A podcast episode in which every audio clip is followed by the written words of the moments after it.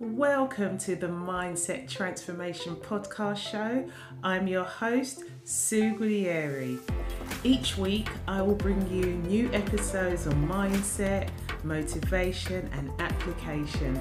Let's jump right in.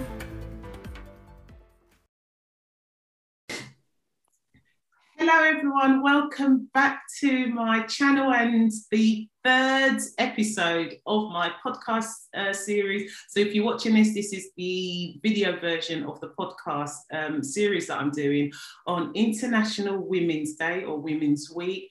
And as you know, I am celebrating sharing some amazing stories of some truly, truly inspirational women that I've had the privilege of knowing.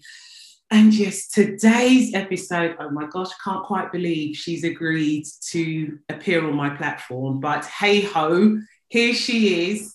I've got the beautiful Clara, and she is just, she's just such a beautiful person. I've known her for quite some time now, actually, but I've never had the privy of actually meeting her face to face. But I know her on a personal level. She has my number. So, you know, if you make that transition, right, from being a friend on Instagram and then you exchange number, you know you're bona fide, right? So I'm bona fide with this beautiful, gorgeous chocolate. I mean, look how she's even dressed. Like seriously, the pressure, people, the pressure to meet up with her. But I'm going to let her introduce herself, and then we are going to get deep into today's episode, which is a different perspective on starting a family using IVF. So, if you remember, yesterday we had the gorgeous Lola who shared her story about starting her family by herself as a solo mum. And today I want to flip the conversation and let's talk about starting a family together using IVF and what that was like for Clara, as you all know. I had my beautiful boy Rocco, okay, made by me with the help of science. Okay, so let's hear Clara's story, and I'm going to let Clara introduce herself. So off you go, darling. Thank you so much for having me. Yes, my name is Clara Chizoba Kronberg. Um, I am the managing director of CCK Ventures and Entertainment Limited.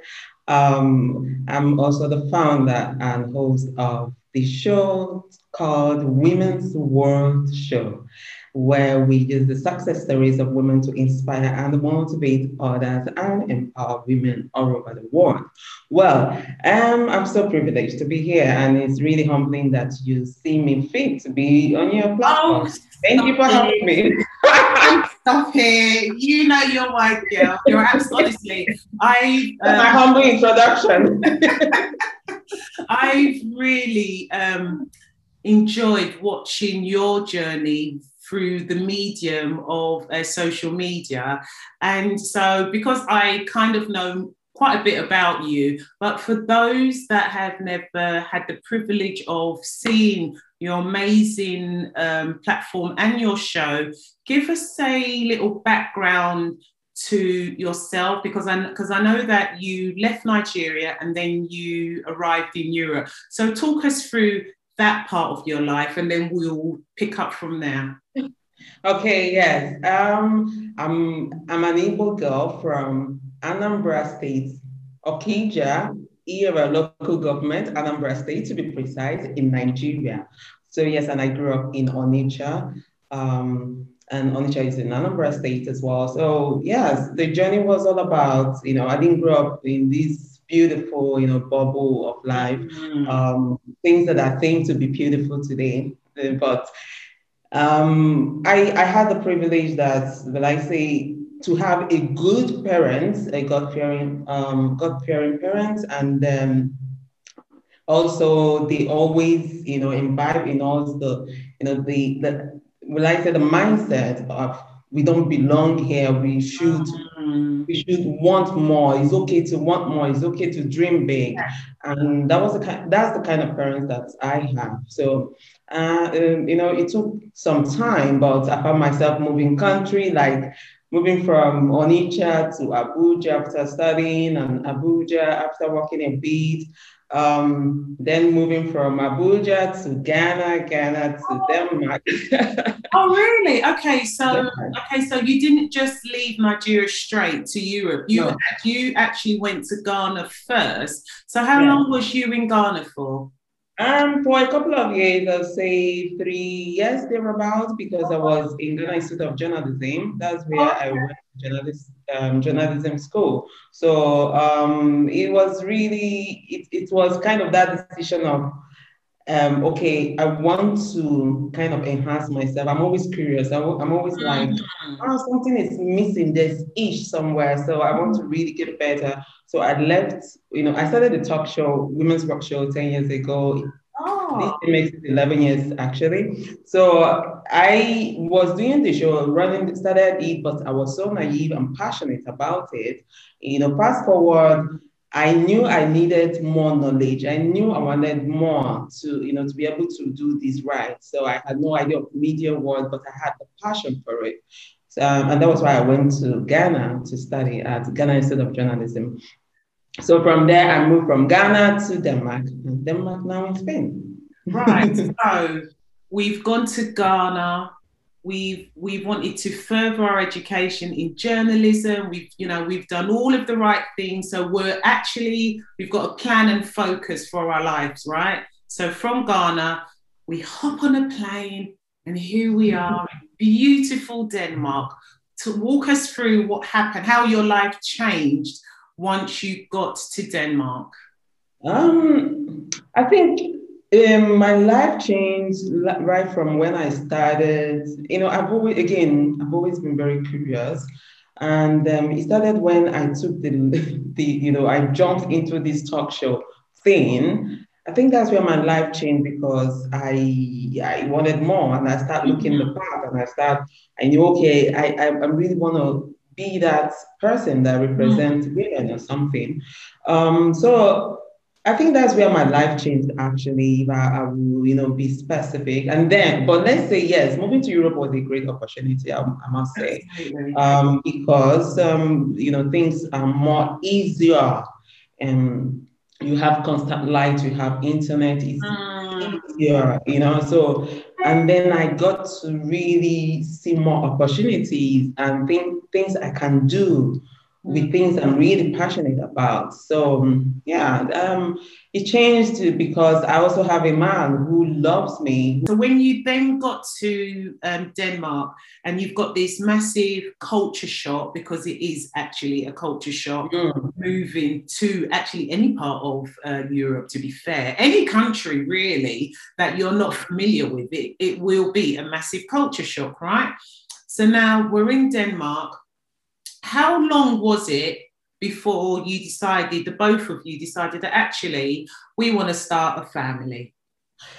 Oh, you know, um, with my husband, we had, um, how long was it? Oh, maybe after two years together. Oh. So I knew, of course, I'm the, he, he has two children already oh, okay. from his marriage. So, and then, you know, for him, he of course is really excited. He really wants this mixed child, and he knew that, of course, he would like to give me a child, and at the same time, he really, really wants it for himself as well. Um, wants a, a, child with me. So, uh, and but you know, we took time to enjoy being married, being together. So two years after that, um, I think that's when we then decided, okay, mm, it's time, and then we start trying. and did you find and was it difficult um, trying to get pregnant naturally? And i and i don't really like using that word naturally only because of because of the theme of our our, um, our episode. It just it, it just makes it easier to make that distinction between ivf and you know doing it the yeah. way. It, it, it was I, I think or maybe I, I was just impatient i would say. We all get impatient now, didn't we, when we want to have a child? Exactly, because I really wanted it, and um, the time it, it's like the first month, the second month, the third month, the fifth month, the sixth month. It was almost a year, and I'm like, oh, okay, now something has to happen. So yeah, it was it was challenging to get pregnant um, naturally for me, and um, yeah, we we had to seek for help. Okay, and so who came to that decision? Was it was it a joint decision? Was it your husband or was it you? Because oftentimes they do say that if it takes like you know if it takes between six months to a year, then you pop back to your GP just to make sure everything is going okay. Did you do that, or did you just dive straight into finding a clinic? right on. So Okay, we, we were lucky, when I say lucky or privileged to have a friend who owns a fertility clinic. Oh. So we just we just went all in, and I was again I was very impatient. Uh, I was so, and uh, my husband he he understood it. He has two kids, not because he doesn't want to have kids with me mm. or a child with me, but just you know he he doesn't mind taking time to do the the natural way. But yeah. At the same time, for me, I was like, you know, when a woman wants it, you just, yeah. especially me, I'm like, oh, no, no, no, now or never, you know. So I was just at that point of now or never. And um, yeah, we just dived in. Right, and so and so when you've gone to your friend, who your dad is like literally lucky, if I may say so, friends, friends with benefits. So when you went to your first appointment, how much did you already know about the different parts of IVF? How prepared were you? Um, I I read about it, okay. but in my mind I was ready to take whatever that you know comes with it. Mm. Although I, I will I will record I record that I kept a diary actually oh, because you? Yes, yes. I started writing from day one that we went in, and I have it somewhere here in my office. So it was quite um, interesting to write what happened, what the doctor said the first time that we went in. And, um, you know, the, the first time he, he tried to explain everything. Of course, I've read online, but it's not the same sitting down face to face. And then he sent us back to try insemination to say, okay, let's try this. If it doesn't work, then we don't do IVF uh, which means the injection and all of that. Yeah. So yeah. So um, I was prepared in my head. I was, I knew there, there are a lot of you know challenges that comes with it. That it doesn't happen like that. Yeah. It might not hold the first time or the second time or the third time, but um, I was prepared. How did that make you feel when the consultant said that, look, you know what, IVF is 50 50, okay? this is our um, our success rate, the percentage of successful pregnancies that result after completing treatment. And here we have that. So we want to make sure that you are as realistic as possible in terms of your successes of having a pregnancy that will result into a live birth. How did that make you feel? Did that make you feel a little bit nervous, a little bit apprehensive, or, or was you just like, well, you know what, I'm going to fall into that category that is successful, and I am not going to allow my mind to go wandering down the negative lane? I was worried. I was worried, but I said to myself, I, I'm always I'm always, I don't know, maybe sometimes it's too much because I'm always like, you know, what's the worst thing that can happen? I'm always that right, worst thing that can happen. Right. So, and I applied that during that time. So I asked that question, like I said to myself, what's the worst thing that can happen? We try first time, it doesn't work. The second I don't mind, I will take it all. Let's keep going, you know. So I was positive, but yes, I was worried. I was kind of, what if it doesn't work? What mm-hmm. if, you know, what happens? Of course, the moment you are in this circle already, you are thinking of what if, what if. Yeah. But again, I always try to find my way back to the positive thoughts. I think that's the strength that I have. What did you do to get you to steer yourself away from having all of those negative thoughts? What what exactly did you do to just get you into that really healthy, positive mindset? I talked to a friend. My I have a, a friend. I have a Danish mom, mm. kind of like my second mom. Uh, is a woman in Denmark who kind of took me up as her mother. So mm. I talk to her and we have coffee and we talk about after I write my, my diary, we still sit down. you, did lot, so you did a lot of journaling, and then Yeah. and then outwardly. So um, so in essence, you did actually have a really great support network. Yeah. That's really really important when Yeah. you're doing IVF, whether you're doing it as a single person or as a couple, because oftentimes the stress and um, pressure of particularly the um, the medication and everything else, it can put a strain in a couple's relationship. So to know that you did have that support network is really good. And how was your relationship with your husband during the time you were going through IVF? And so did you do injections and all sorts of? Yes, I did all of that. You know, I did all the injections. How did he you? helped me. He helped me sometimes, you know, and sometimes like, okay, I figured it out. Let me take care of it myself. I was always like, oh, I'm always in that category of, oh, uh-oh, what did they say? I, I thought, you know what, I heard mummy and I thought it was I did, yeah. Mommy said, I'm trying to Sorry. I'm trying to open the door. you're trying to open the door. Uh-oh. Okay, so we have a guest here. Hey, gorgeous, look. Hello. She looks so cool. She is she tan. She looks like she's picked up a bit of sun. yeah, we've been going to the beach for a while these days. Livy, can you go to that beach? No. No? You can sit in if you want to, darling, but we are having an adult conversation. No, it's okay. I'll give her a pen and paper to write. Do you want to write? Mommy's book? Okay. I can't cope. Yes, Daddy. now you have a whole show for yourself. All right, go to daddy. Do you want to go to daddy?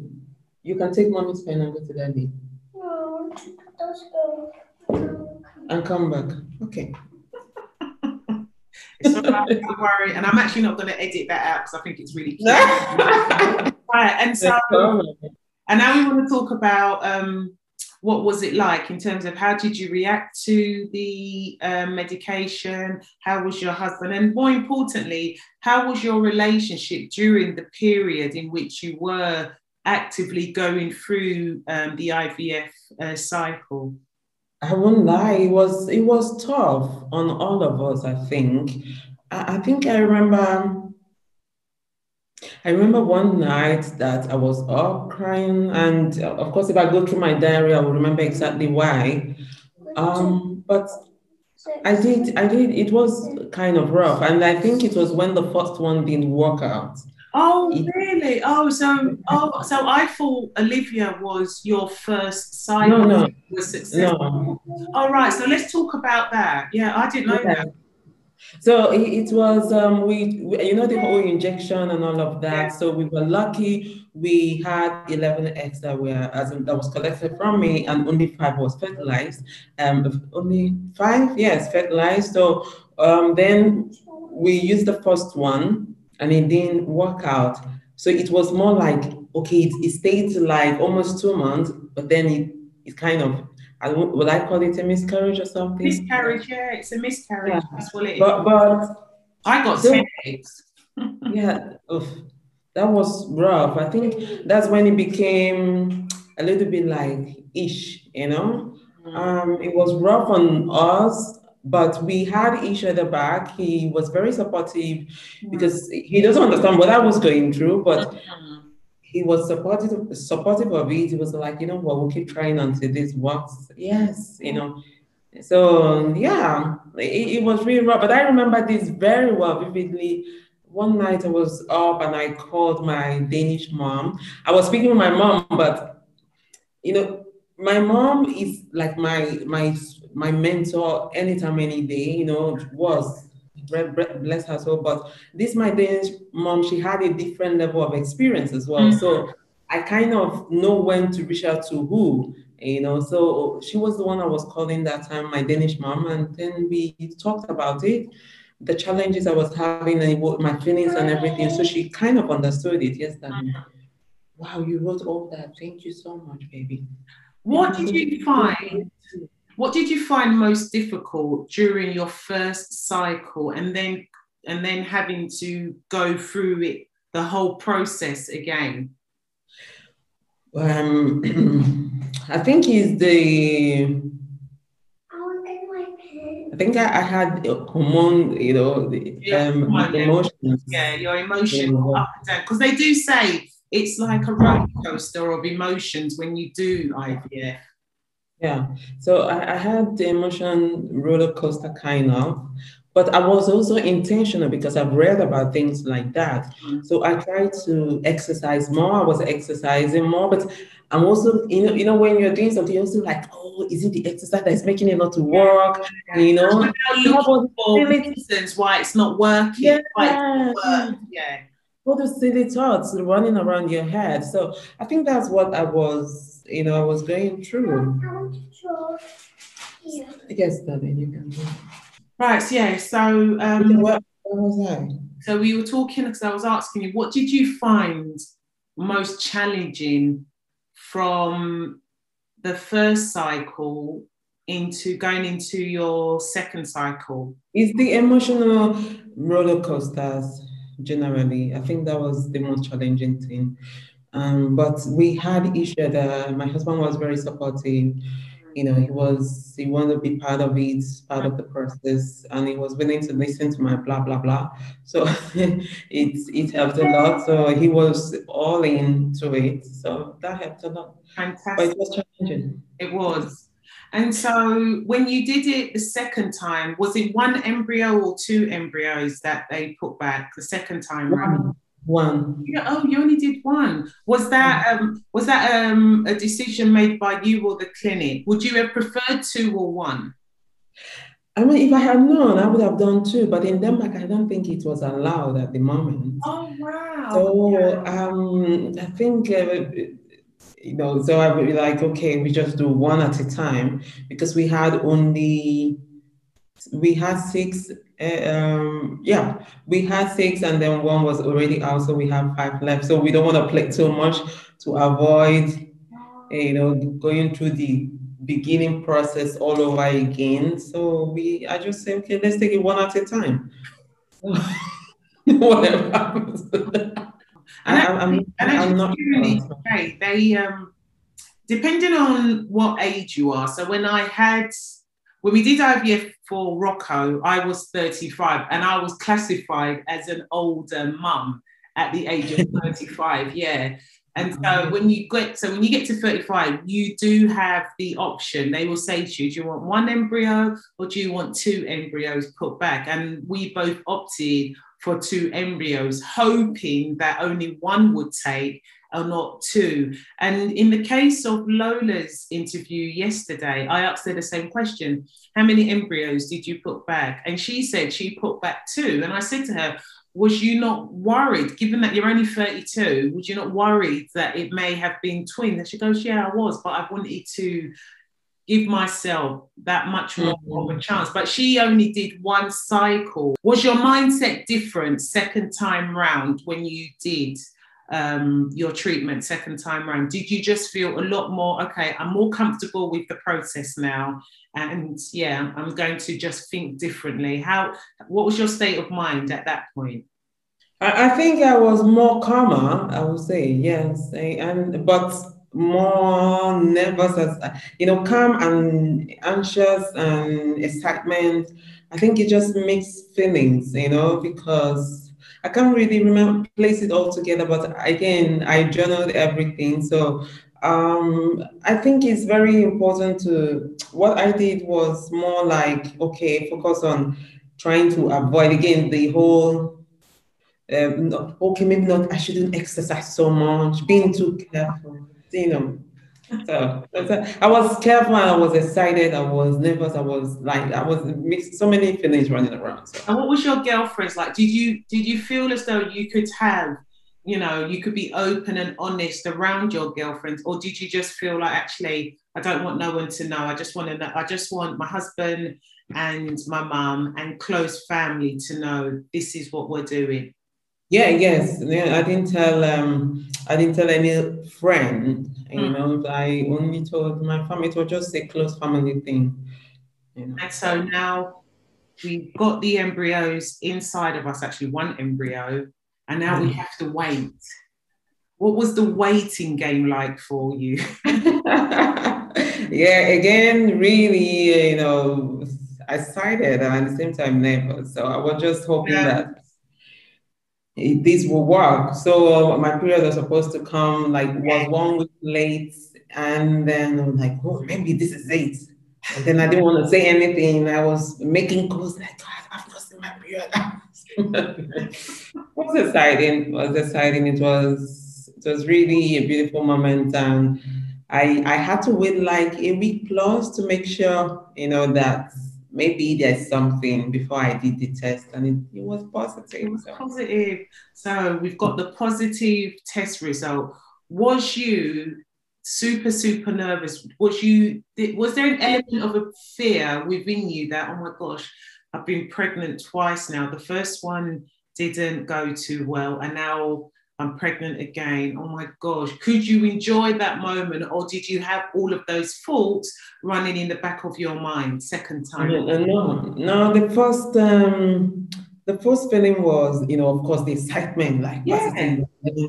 yay, okay, pregnant, but shh, let's not say to anybody. Yeah, yeah. because I want to be able, you know, after three months to make sure that everything is okay and once it's like past the fourth month, then we can now talk about it. And I was so sick. Oh, was you? Did you have really was, pregnancy sickness? Oh, oh, oh! I was so sick I couldn't even drink water. That was how bad it was. So I had to be in. Yes, yes, I was in on drips all the time. So it was that bad. It was really, really bad. But the moment I clocked three months, I woke up one morning and I was like a brand new person. Felt normal. And so okay. during the time you were doing IVF, um, was you also um, doing your business? Had you started your business, or was that part of your life on hold? And actually, what was more important for you at that stage was to start a family. Where were you in terms of your business goals? Yeah, you know when I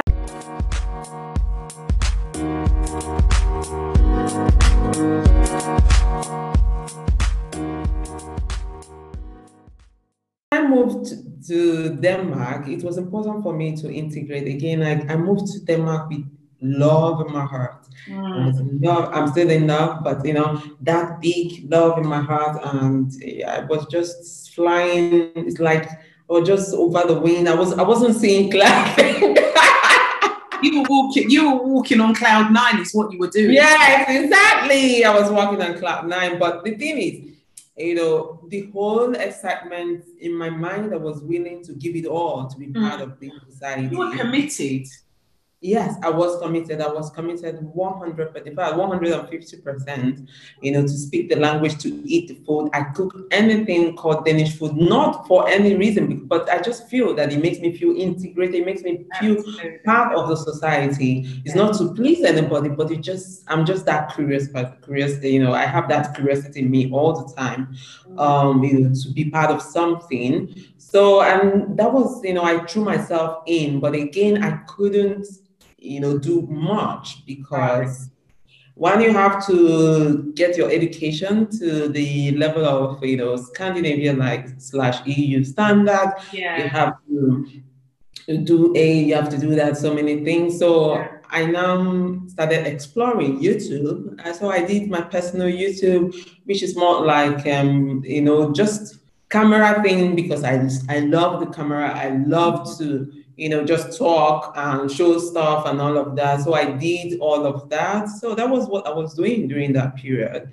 Right. You know, just doing things that I love on YouTube as a person, as an individual. Right. You know, but then um, I was I was into the pregnancy and the whole thought of what I was doing kept on coming back and back you know, and back.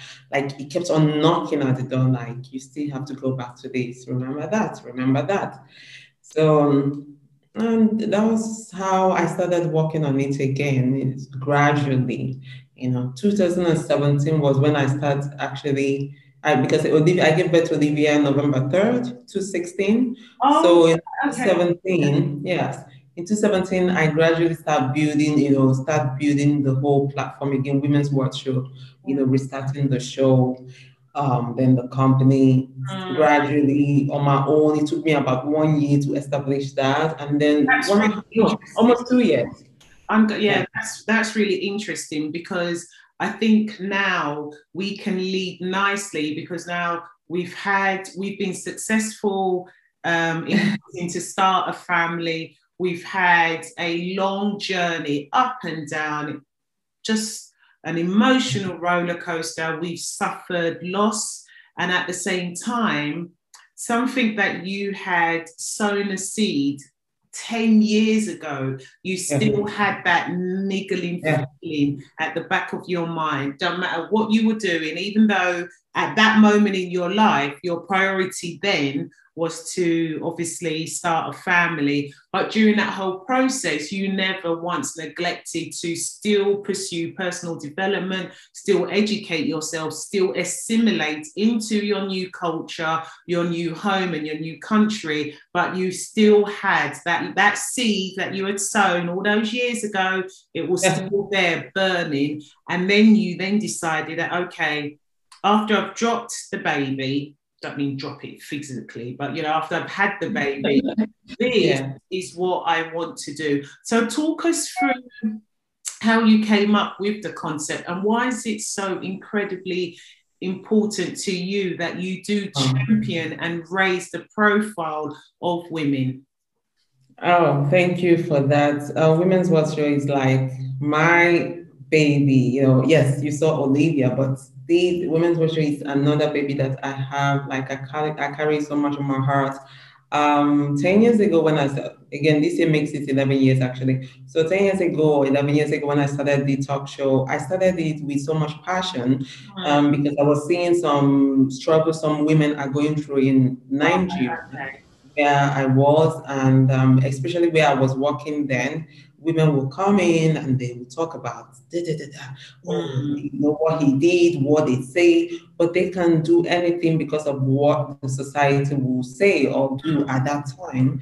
Um, and that has changed a bit though now, but I still think that then that was, you know, my drive to me like, why can't you just walk away? Like it's not working, go away. Um, you have a child. Why can your child call you mommy? Why would your child call you auntie? You know, Yeah. instead of uh, because you are trying to avoid the whole stigmatization and what the guys call you after one because you had a, a child. You know, I was like, why? Why can't you own it? Like own this thing. Being a single mom is not that is Mm. not a crime. There's Absolutely. circumstances that leads to this. So it shouldn't be a crime or assault then. So those are the things that really got me into it and whole domestic. Um, I knew somebody who were in a domestic violent relationship, you know, domestic violent uh, marriage kind of. Um, and um, it, that one really pushed me to like, okay, I need a platform. I want to create a, a platform where women can come in and talk about, you know, their thing and all of that. So that was how I started Women's Watch Show years back. And again, I didn't, I wasn't, I had the passion, but I didn't know what I was doing in terms of Mm. media, a media business side of it. I had no idea. but fast forward to you know why I relaunched this show or rebranded the show again in Denmark. Again, after having when I was pregnant with Olivia, the whole thing was just coming up again. It's like it's like I was having a dream. You know, it's like when I sleep, it disturbs me. I know Like that feeling. Preach, sister. Loud. you have to go back. Yes. Yeah, you know, you have to go back. You have to go. It's like it's time to go home. It's like a home.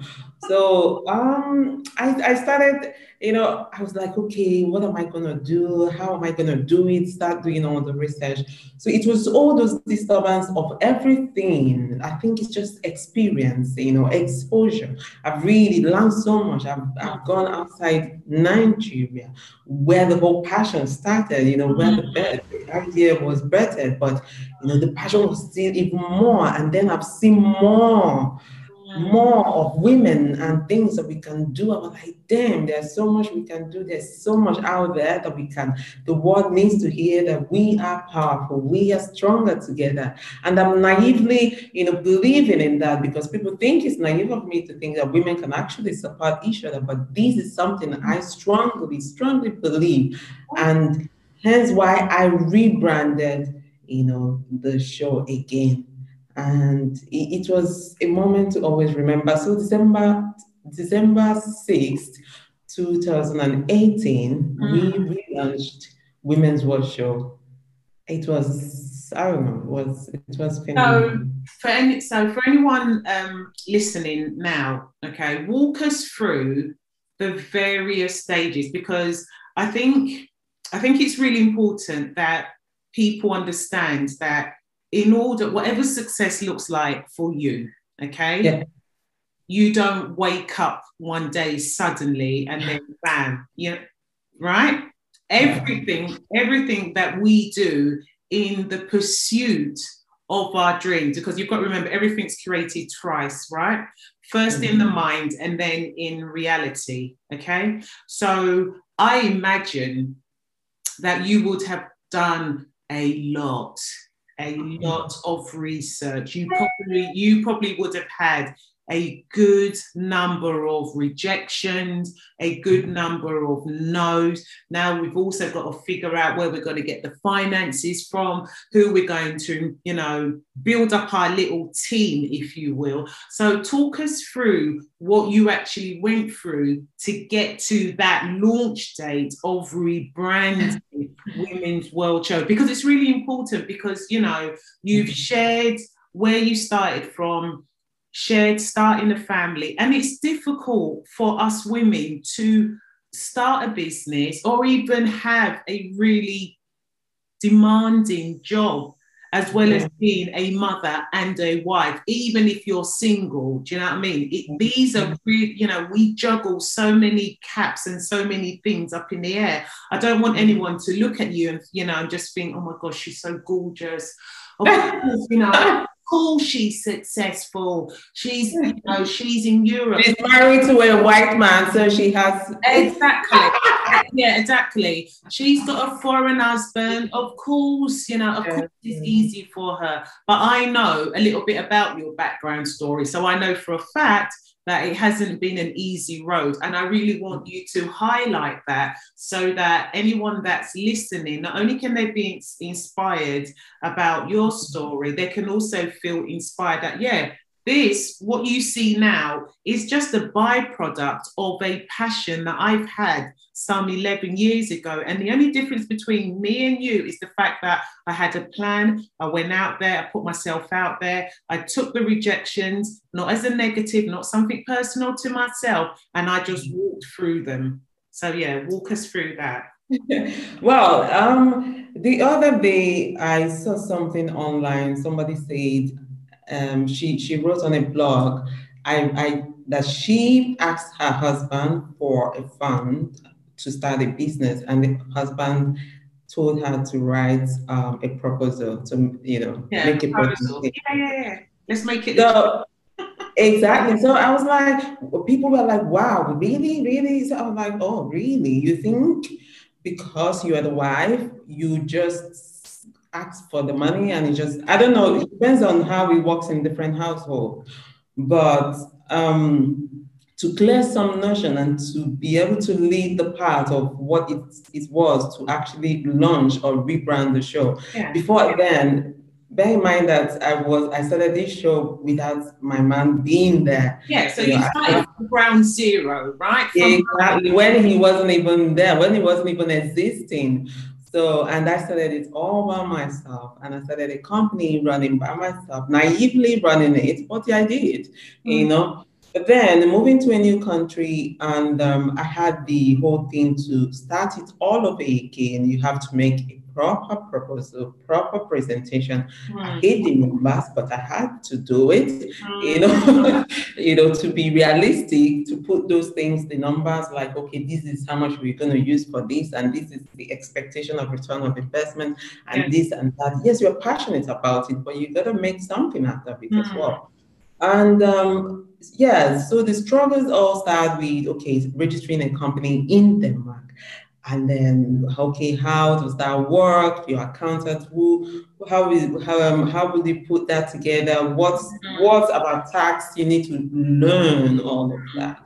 then you have to now be on top of okay i'm going to find a team because yes Yeah. i can just i can't direct my yes i can i know what i want but somebody has to see what is going on behind the camera. So Yeah. you need those teams to put work together. And you need people that are actually professional. And because the standards are you know the standard i want i know exactly what i want to put out there. So i have to find the people who actually will feel the passion that I feel. Maybe they will not as I would, but at least to a certain level to be able to did you me what I do, so did you post in the local newspaper on website? No, no, Do no. a lot of networking to build Yeah. your team. I think, uh, oh, well, lucky enough, when I was in language school, I met somebody who um, he's, um, he's a photographer, videographer, Oh, okay. kind of. Um, he's not a cinematographic guy, but he's a videographer and a photographer, like on on a mature, on a professional level, but not a cinematographer. Yeah. So, uh, and I needed a cinematographer who would really understands the field. So I reached out to him first. He connected me to other people that needs, that knows other people. And then we now found our real, as in the strong um, cinematographer that we used at that moment. Um, and then, you know, I had another team, my editor team, we are working from Barcelona. Oh, Don't ask me how.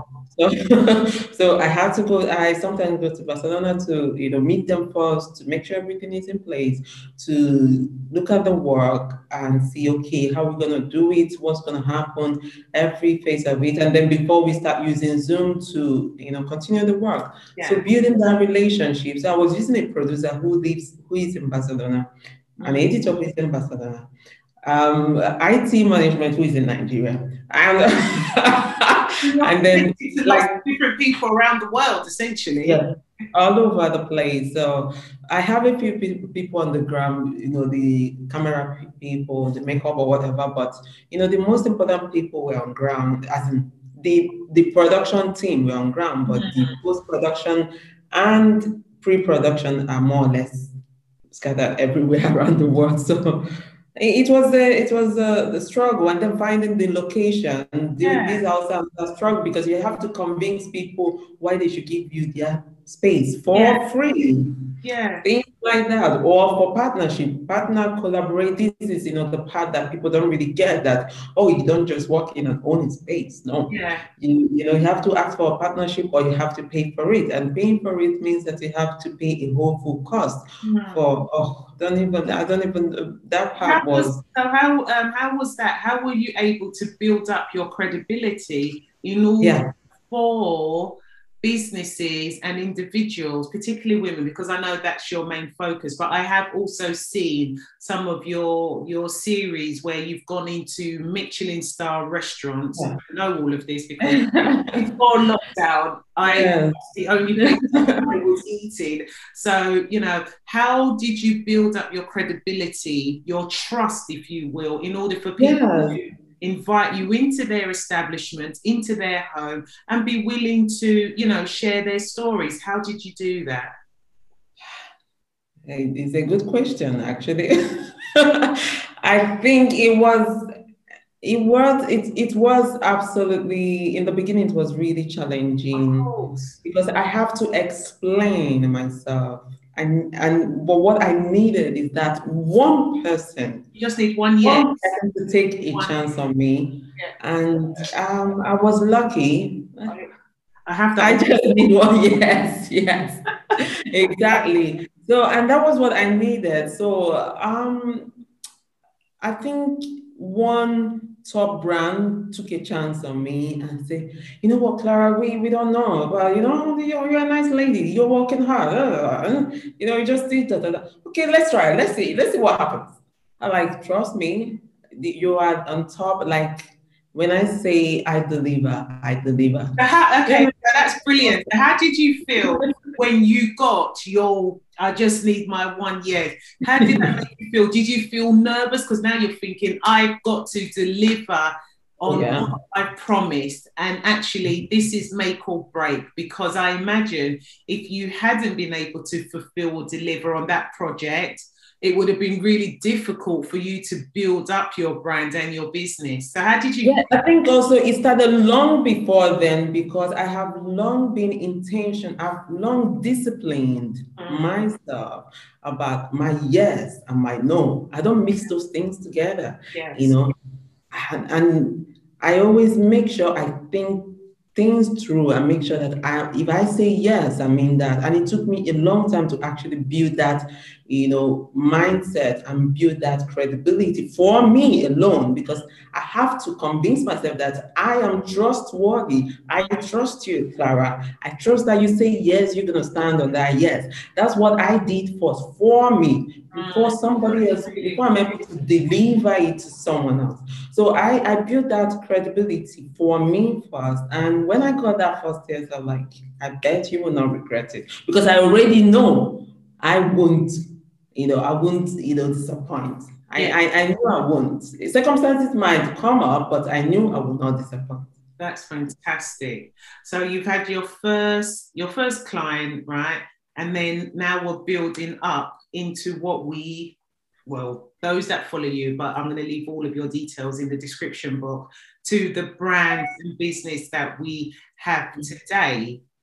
So, given that the majority, well, the vast majority of the world has been on lockdown. How has that adversely, or has it been a blessing in disguise for your business? Has it affected your business, or have you seen it as a new opportunity to strategize and meet? And you know, still continue the beautiful work that you do in championing women and business. I, I think I took advantage of it. I would say, you know, it was the first one week was, of course, whoa, whoa, whoa, whoa, yeah. what's happening? I you know, so, but, yes, but I, I'm always um, kind of planning plan A, B, C, D to maybe to G, you know, and then I stopped there. So, and I had to jump into the G plan. So I took advantage of it and um, start something I've always wanted.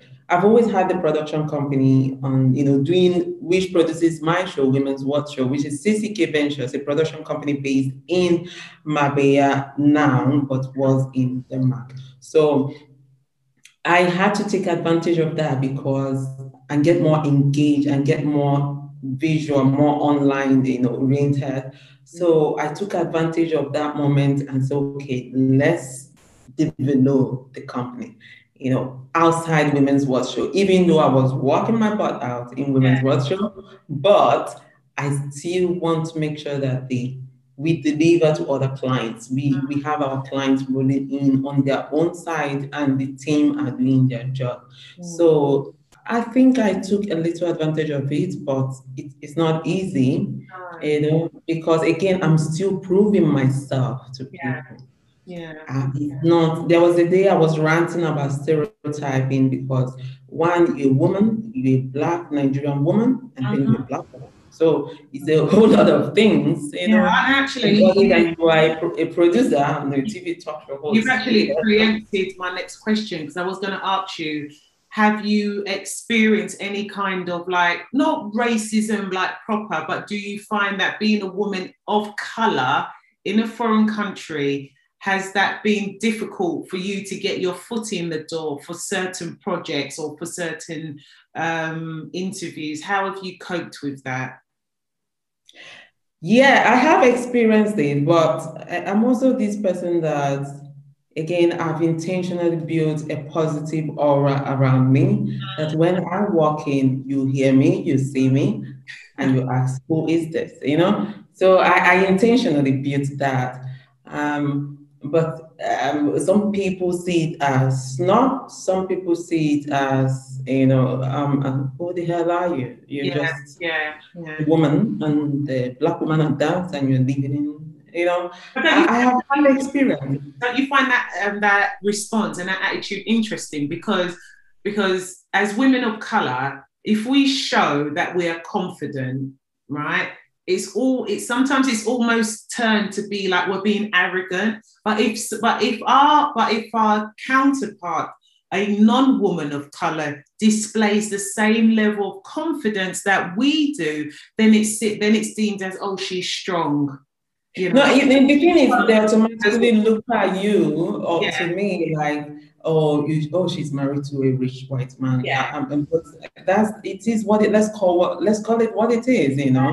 But I've also come to a point to like, um, if you are, is either you want it or you don't. I, I, I don't plead for it anymore because I believe that at some point when you have paid your dues in some levels, Mm. you believe in yourself, you believe in what you can offer or what you have. Again, I, I always say that I, I'm not asking for a seat on your table. I'm a whole banquet on its own. So if you want to come That's you're what I'm welcome. talking about. no, but again, why not? You know, it's, so it was really challenging. It still is. I feel this sometimes, but I don't let it get to me. Now, I've walked into a place. I have it. I had, it. of course, my name is Clara Kronberg. You know, hi, my, name is Clara and So, that sometimes I think Clara Kronberg is not really like African name, so Yeah. it's more international kind of. Mm. So I now start intentionally start saying Clara Kronberg. You know, by the time you pronounce that middle name, you know, oh, this is an African descent, or Yeah. is someone who is not really maybe not black, or somebody that is a black or something. So mm. it's um so I just became intentional about it. I walked into this meeting, the lady literally turned me down, Really? you know, because I don't I won't say it's because I'm black, but maybe she wasn't expecting me. Mm. Mm. Yeah. So I think that's the way I would I won't say it's because I don't want to make it racist racist thing, but I want to just say maybe she she, she was like, okay. And And I came with all my glory, so it was too much. did that make you feel? I was a little bit, you know, I was a little bit like, really, really, did you just, did you just, did you just? I, don't know. I always have a way of, you know, dusting out shade, and then I'll talk about it. I'll call somebody else, and then I'm okay. Yeah, it's fine. Right. So, what is the future for Women's Worldwide Show? Where do you see yourself and your amazing platform in the next five, ten years? What What are your dreams for for your production company and indeed your business? Well, um, for the production company CCK Ventures and Entertainment Limited, I'm really, really um, hoping and we're working towards to be able to, you know, get into film industry and really make really, you know, blockbusters that are really amazing and, and stand out as Black women in Europe, woman in Europe or Black-owned, you know, production company in Europe uh, mm-hmm. se. And of course, I want to merge. I always say this: I want to merge, you know, European and Africans together through my platforms, through my company. Mm-hmm. And I want to show what I want to show Africans. I'm really, really itching to show Africans that are living in Europe things that mm-hmm. are capable of doing. I want to show us in our glory in terms of what we're capable of doing, not just the, you know, the four or the bougie, you know, you know, in Yeah. what is and what is here. That's what I want to show us in that positive light. And I want to tell our story, you know, um, through the production company, our short films, uh, long films, and all of that. So, and I want a big collaborations that are really, really, you know, quite um, inspiring and will give enough, um, will I say, um, opportunity for other Black people in Europe and, of course, in Africa. For Women's Watch Show, I'm really hoping. Um, you know, but we have this making of entrepreneur, which I go Yeah. back home in Nigeria to empower Yeah, women. talk about. And we have something cooking at this moment. Um, I'm not gonna speak so much, but you know, I'm hoping for this big collaboration to making of entrepreneur and to um, really reach out to massive women Mm. and make a huge impact um, to creating opportunities, impacting our economic development, and really giving that. You know, I think financial freedom is just oh, it would be great. And finally, at some point, Women's Watch Show, we will give opportunities to women who want to be reporters, journalists, give them avenue to come in and grow. Just fly if you want to. This is the platform for it. we can all be fabulous. we can.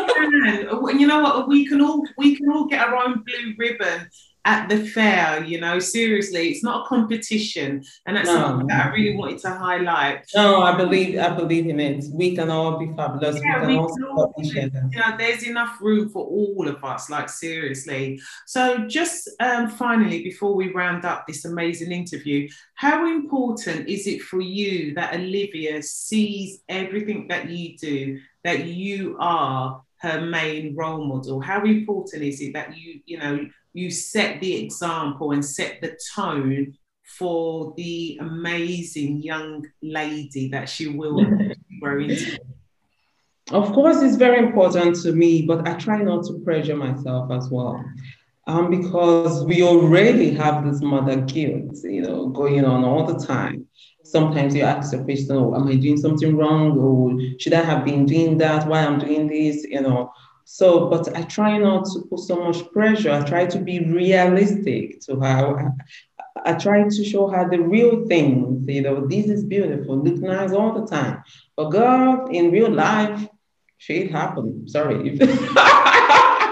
no, I don't say it like that, but I mean, in real life, you know, people because there's something like when she's doing something and you tell her it's not right, that she has to do it better, she mm. feels sometimes she cries about it or feels sad about it. They're like, it is okay, you know, it is okay to be, you know, to, to- for someone to recommend you or kind of advise you to do something in a different way because you, you have you will get that all the time. So I try to be more re- real with her and I try not to pressure myself so much. So I take it by today and hope to be the best that I can be. And I hope I'll be, you know, her greatest role model. And I hope, like my mother is to me, you know, even though she doesn't live anymore, I still, I still look up to her. I still close my eyes and say, what will she do? How will she do this? You know. So I hope she sees me in that way. But I'm we sure. only do the best we can do. I'm sure she does. And uh, one final thing what advice would you give to anyone, particularly a woman or a guy, that are struggling to start a family and they're potentially thinking about starting this amazing journey that has lots of ups and downs, lots of roller coasters, that is IVF? Yes. Um, um, if I tell you that you won't worry, I'll be lying to you. I think allow yourself to worry. But I think what, what I will advise is find a, first of all, if you're doing it with your partner, you know, just you guys should be more together. You know, that partnership or that relationship should be, you know, the main goal. The focus should not be on getting the baby or becoming pregnant, because if not, you lose the main purpose and it will be all about pregnancy, pregnancy, pregnancy. And then the fun is out of it. So I think, you know, focus on building the bond with your partner or husband or wife and um, allow yourself to feel sometimes it is okay because you will definitely feel you know those mixed feelings or whatever just feel sometimes but don't fall into them And grow out of out, out of it and allow yourself to be the best that you can be while enjoying the process That's it. And finally, tell everybody where they can find you on social media. Well, thank you so much for this beautiful interview. You can find me and all that I do at www.womenswatchshow.com or you can check out claracromberg.com or you can go to cckventures.eu is all everything about the production company is on cckventures.eu about me is on instagram we are on instagram facebook Twitter, Women's Watch Show, and um, on YouTube, Women's Watch Show TV. Thank you so much. Fantastic. I, obviously, guys, I'm going to, I'm going to change. Obviously, I'm going to leave all of Clara's information in the box below so you can definitely, you know what, I'm not even saying if you can, just follow her, is what I'm saying. Thank you. Thank follow you. her. She's absolutely amazing. She's got a heart of gold, and I'm pretty sure that everything that she shared to, on today's episode, on her episode, it will be of immense value to you. I know I've learned a lot. Like I thought left Nigeria and just turn up in Denmark, but no, that's not the case. So this is been an amazing interview. Thank you so much for sharing your story. Thank you so much also for inspiring not just me, but everyone that listens uh, to this episode. And tomorrow's interview, guys, oh gosh, it's going to be a bit of a tear jerker. So, you know, get your tissues because I'm going to be speaking to an amazing young widow called Ola. And um, her backstory, really quickly, she lost her husband. Uh, this will be the third year. She was pregnant. And we're going to explore what it's like coexisting with grief, leaving your country to start up a new life in a foreign country and starting a business. So look out for that tomorrow. But in the meantime, guys, be great because you are. Say goodbye, Clara. Bye. Thank you for having me.